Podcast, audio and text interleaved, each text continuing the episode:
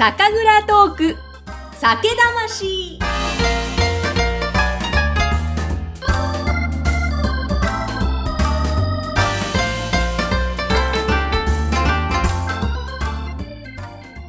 皆さん、こんにちは。こちらは酒蔵トーク酒魂でございます。いつもと声が違うからびっくりしてますでしょうか。えー、私、酒魂カメラマンの桃代と申します。本日はよろしくお願いいたします。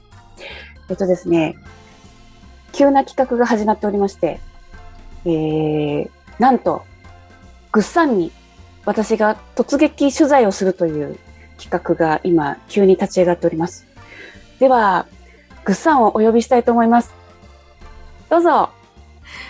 どうも皆さんこんにちは酒魂酒蔵ナビゲーターのぐっさんですイェーイ。イェーイ。どうもどうも。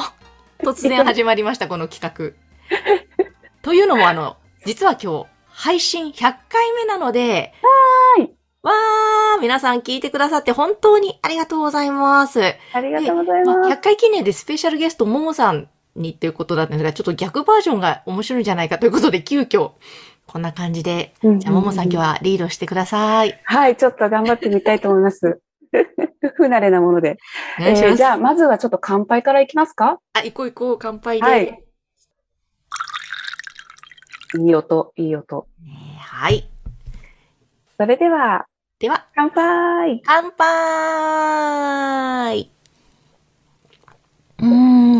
ああ、美味しいですね、やはり。美味しい。体の力が抜ける。抜けます。うん。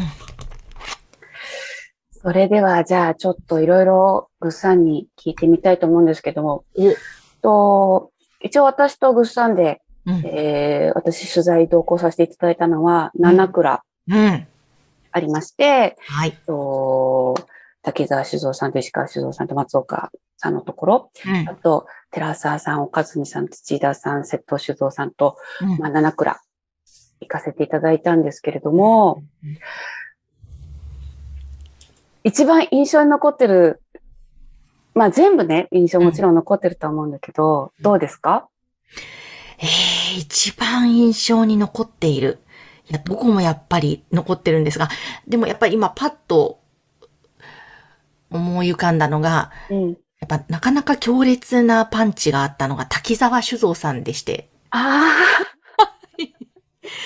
ああ、いろんな意味。味でね。いろんな意味で、もう本当にどこの蔵も大好きなんです。印象に残ってるんですが、なぜ滝沢さんがパッと特に印象に残ってるって今思ったかというと、まあ滝沢さんもね、酒蔵の見学とおよびインタビューもすごく楽しかったんですが、うん。その後の5時からタッキーが、なかなか濃いキャラクターで面白すぎて、あの、滝沢酒造さんの蔵人さんがやっているニトサントというお店で、美味しい深谷の野菜とかを使ったおつまみを食べて、美味しかったね、ニトさんと。本当もう一回行きたい。うん。で、滝沢さんのその一筋っていうスパークリング日本酒を飲みながらお酒が回り始め、うん。カラオケ行きましょうみたいな話になぜかなり、なりましたね、なりましたね。でまたそのカラオケで私は久々のカラオケだったんだけれども、はいはいはい。滝沢さんのまたパフォーマンス力、エンターテイナープレイがすごくてい、やーすごかったですね。印象にすごい強く残りました。そうですね。もう、うんなんて言うんでしょう。酒と全く関係ないっていうところがまた最高でしたね。本当に本当に。いやー、そうなんだよ。で、なんか、それぞれね、皆さんお酒を話をしてる時もい、すごく面白いんですけども、うん、うんまあちょっと全然違うね、プライベートの話とか、うんうんあ寺沢さんなんかもね、うん割と取材した後も結構、ももさんとも一緒にね、うん、何度かもう本当楽しく飲んだりしてますけど、まあそういう、ちょっとオフな感じのうん。倉本さんの表情とか話がやっぱ面白いなぁと。面白いそういうね。部分をちょっとね、もう少し今後は、そうね、そう竹ね。魂でもね、配信してる、うんいけるといいかもね。いいかもしれないですね。やっぱり、ぐっさんは人が、ね、人で、うん。いや人がっていうところですもんね。ー、ほんとやっぱそうなん、未だにね、うん。あの、聞き酒師の免許をうん。取ってみたらっていう声も自分はいただくのですが、うん。本当に申し訳ないことに勉強した方がいいんだろうなと思いながらもどうしてもそっちにアンテナが伸びず、うん。こう、未だに本当にね、こういう日本酒の番組をやりながら、うんな。かなか詳しくなれないうん。部分のね、ジャンルの知識もあるわけなんですが、うん。まあそれはおいおい、そして専門家に聞けばいいかなと思い、うんうんうんよりもやっぱ人間性のところにどうしても興味がうん。いくの。まあね、でもももさんもそうだと思うけれども。そうね。私もそうかもしれうんない。その人のファンになって、で、そこのお酒をやっぱり楽しむっていう感じかそうね。一番最初に、あの、だって、酒魂の始まる、うん。あの、きっかけうん。が、やっぱりその、お酒が作られるバックボーンを知ったっていう、いうか、そのストーリーを知ったっていうところにグッと来てっていうことでしたもんね。そうそう。もうだから、その、うん。そもそも一番きっかけも去年1月だったかな。ももさんと、まさにももさんとそれも日本酒イベント、麻布十番でやった時に、うん。何にも日本酒はただ好きで、うん。銘柄も詳しくない中、うん。長谷川酒店さんうん。に行って、いろいろ聞いたらバックボーンを教えてくれて、うん。で、そこでまず感動してっていうところからスタートだったから、やっぱそうだね。ストーリーですね。うんねとても。その、お酒にまつわる、まあ、うんプラスその作り手の方の思いとか、やっぱそういうところにね、やっぱり一番感動されてるんだもんね、ブスさんね。そう、そうだね。いやーもういろんなね、ところ、まあ、一応今日は私と一緒に行ったところの七倉の話をね、ちょっと、あの、主に、うんうんうん。ちょっと、ちょっと滝沢さんのお話はね、ちょっと今先ほど出たので、石川さん、どうでしたか？いや、石川さんはまた、不思議な方で、なんかちょっと、神様って言ったら変ですけど、なんか、ちょっとわかる神エビ様感。ス様というか、ちょっとわかる。うん。すごくふくふくした感じうん。と、いろいろ分かってらっしゃるのかなという、うん。なんか本当にひょうひょうとうん。いろんなことはもちろんありながら努力もされていると思いますが、うん。なんかいろんなことをうまく、あかわしながら、ひょいひょい生きながら、あ、わかるな。なんこうて器用なんだろうというか、なんなんなんだかな。器用さは感じた。そうね。で、やっぱり人を引きつける魅力もすごくオーラがある方だなというのも、あ、わかりますうん。ちょっとカリスマ性がやはり。あるのね。ね。うん。なんか芸術的な感性もう鋭ん。ういし、ん。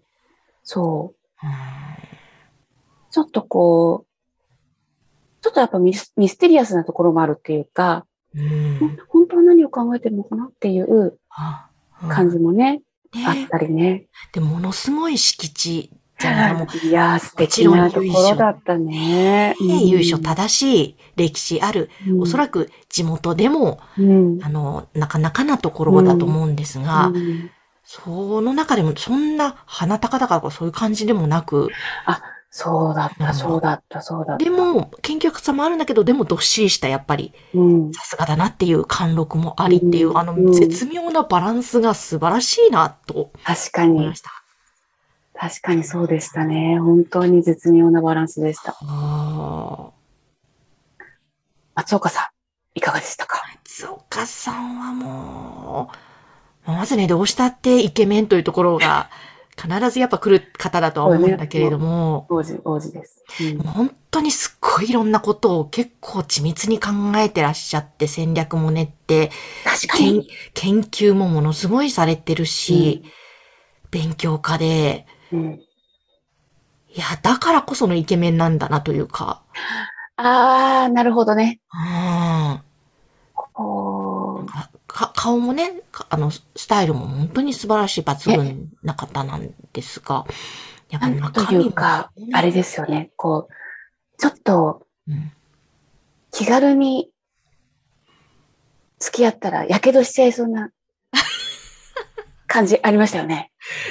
どうなんですかね？わからないけど、それ、やけどかな。でもなんかね、奥さんもお子様もいて、本当に、きっといいパパなんだろうなっていう感じのところもあるけれども、あんまりでもそれは見せず、あ、確かに。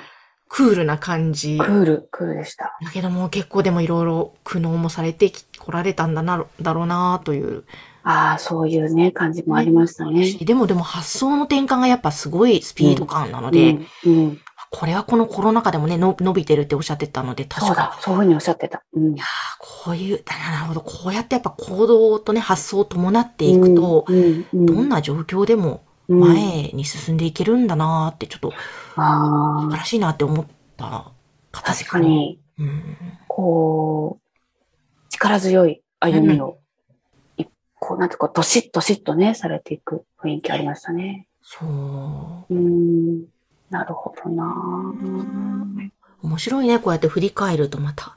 ね、うん。また、あの時の印象と相まって、またね、こう、熟成された印象が出てくる感じが。なんか、そして、ももさんといつも取材に、滝沢さんの時はね、一緒に飲んだりはしたけども、うん。あの、まあ、大体取材終わって、うん。その、それぞれの蔵の最寄りの駅で、杯飲んで帰りたいよね、うんお店ないかなって言って、うんないんだよね、意外と。そうなんだよね。シそうなんだよね。コンビニがあるかなぐらいで、うん、そうそうそうそう。ドーナツ加えて食べて帰るとか、うんそうそうそうそうそう。それがまたね、良かったりもするけどね。ね、そうそう。そうでした。そうですね、そうですね。あちょうどね、コロナ禍とかもあったので、飲食店が。そうね。それが一番大きかったのかもしれないね。ううん。いやー。寺澤さん、うん。いかがですか？寺澤さんはもう、忘れもしない。本当にガチガチに緊張して、もう、息も浅い中でインタビューした記憶があって、怖かったもん、寺澤さん、最初。怖言ったら怒られるけど。ちょっとね、いろいろうんなね、権利の問題とか、まあいろいろ蔵の中は大切なうん機密情報満載だからっていうので、そうよね。もちろんナーバスになられていたこともあるでしょうし、取材ということに対してね。でも、なんか、どこのものともわからない私たちを受け入れてくださったのは本当にありがたく、ありがたかったね。本。当初めてのモモさんと一緒の取材だったから、これ大丈夫なのかなっていう、失礼に当たってはいけないし、うん。でもどう、どう、どうやってほぐせばいいんだろう、この方をみたいなで、結うん局ほぐせず帰ってきた記憶があり、で、ちょっとこのままじゃ帰れないねって言って、あの、三田駅の前のラーメン屋で、ラーメン食べながら反省会をしました、しました。ありましたね。そんなちゃんこと聞けなかった話をって言って。と。ねでも、緊張感あったね、あれは。何にも、私たちもね、わからず、私も何を取っていいのかもなんかだんだんわかんなくなってきてみたいな 感じ。言ってた言ってた。そこからスタートだったけど、まあ、でもね、今や寺澤さんとは、ね、たくさんいろんな企画をぐっさんね、繰り広げていて。やっているし、ももさんともね、一緒にうん飲みに行ったりもして、うん。本当にこの間も楽しくね、イベントさせねてい、ただいて。そうそう、お付き合いが続いておりますが、本当、寺澤さんもそうだし、あの、ね、今、無洗米を使った日本酒にチャレンジしてたりとか、うん、うんあ。と、あの、この花の醸造所の岡住さんも、あ、岡住さんですよ。戻ってかっこいいかったね、岡住さんもあ、かっ岡住さんもまた、うんで、秋田でね、酒蔵自分のオープンされて、ね、もう有言実行、素晴らしいな、本当すに。ごいよね。うん。土田さんもまた面白かったし、あと瀬戸酒造さんも、ねね頭のいい方で、ほんとすごい、え。いや、瀬戸静雄さんはね。神がかったストーリー展開だったし。ね、お、面白いお話がたくさん聞けましたね、瀬戸静雄さんのところのね。そうそうそうそう。うん。だから、ね、まあこれからまたどうなるかわからないけど、ちょっと一旦落ち着いたコロナのこの中で、うんちょ。っとずつね、何かうん。もっと面白い企画ができたらうん。いいよね。いいよね、うん本当、ね、本当に、土田さんのところも何でしたっけ、あ木のねのそう、木の樽を導入することにしましたって。すごいね。ねみんな進化されてますよね。どんどんね、進化されてる。うん。そう。だから本当に新しい蔵も引き続きうん取材をさせていただくけれど、一回行った蔵にまた再度行って、うん。まあ、新しいお酒作りもそうだけれども、ちょっと全然お酒と関係ない話もしてみたいですね。ね、してみたいなはいと思うし、あと、やっぱももさんの写真展をね、ぜひちょっとどこかでやりたい。ねちょっとやれたらいいですよね。ね。お酒飲みながらとかね、できたら、みんなで、ぜひぜひぜひ。ちょっと面白そうですよね。ああ、そこのね、お酒を飲みなうがら、ん、うん、うん。写真を見ていただきながらとかね。ね、素敵。それは面白いと思うないいですよね。で今、ちょっと、この身近なね、関東圏のところだけど、いずれ全国。行きたいですね。まあね、なんだったらいいの、本当にね。いやー、ほんとそんなんなったら楽しいな本当そんな先を夢見てはい。私たちのだって一番最初の私が取材に行きたいって言った発端は、ムック本ができたらいいねっていう話からのね、本一冊できたらいいねっていうお話からだったもんね。そうそうそう、ムック本は出したいね。やっぱり、こう、うんグッサンのその、バックボーンを掘るっていう強みをうん前面に出したうん。ものができたら素敵だなと思うな。ねそして、ももさんの、あのね、深掘りする独特の写真の世界。とともにですね、そう、ももさんの写真は皆さん私のインスタグラムでたくさん見られるので、ぜひ見ていただきたいし、あの、ももさんに撮ってほしいって方、気軽に連絡あ、して大丈夫なんだよね。あ、もちろんです、もちろんです。は。ないんで皆さん、あの、ぜひですね、気軽にももさんの、あの、ぜひこの100回目の配信の説明欄のとこにももさんのインスタグラムとか URL を載せとくので、ぜひ問い合わせてください。よろしくお願いします。えー、えー、ももさん的には今後、どうですか？日本酒に関しては、うんこんな写真を撮っていきたいとか。そうですね。やっぱり、グッサンと同じで、人がね、好きなので、うん作り手の方のうん。内面がうん。うん。もっとだ出るようなね、うん。うん。ものが撮れたら面白いなとは思ってるんですけどね。うん。うん。うん。いやー、ぜひぜひ、楽しみました。その、日本酒に限らず、写真家桃代としては今後、こういう展開したいみたいな展望ってあるんですか？シーカモメは、うん。やっぱりね、人物撮影がどうしても好きで、うん。うん。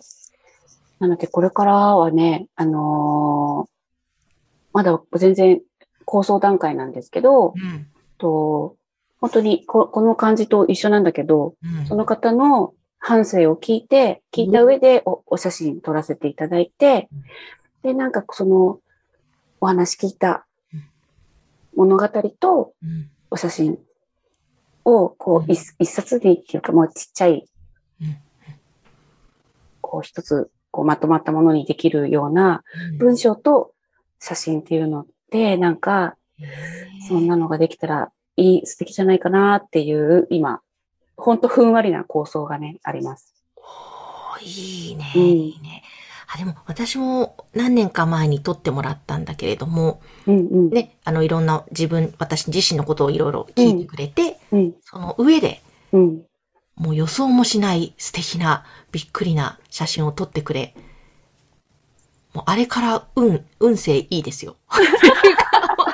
なんかちょっとスピリチュアルな感じになっちゃうけど、なんか、なんか自分の中の何かのスイッチが入ったとか開花したのが、本当にいろんな展開が結構あそこを機にスタートしていた感じがあるかああ、ありがたいですね。ら。ねあの、一応、なんて言うんでしょう。本音と出会える写真みたいな感じで、え。こう、コンセプトに、うんと、と、その、グさんのね、時は撮らせてもらって、うん。で、今そういうのもやってるんですけど、うん。そう。こう、素直に、こう自分と向き合うみたいなお時間になるようなうん。撮影の時間になればいいなっていうのはね、思ったりしてますね。おー、ちょっと写真家桃代の活動も楽しみですね。ありがとうございます。はい。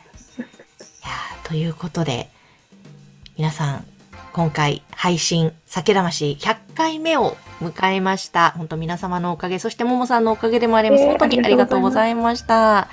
えーそんなこんなで特別企画、ももさんが私にインタビューをするというスタートでお届けしました。いかがだったでしょうか？うまくできなくてすいません。いやいやいやいやいや。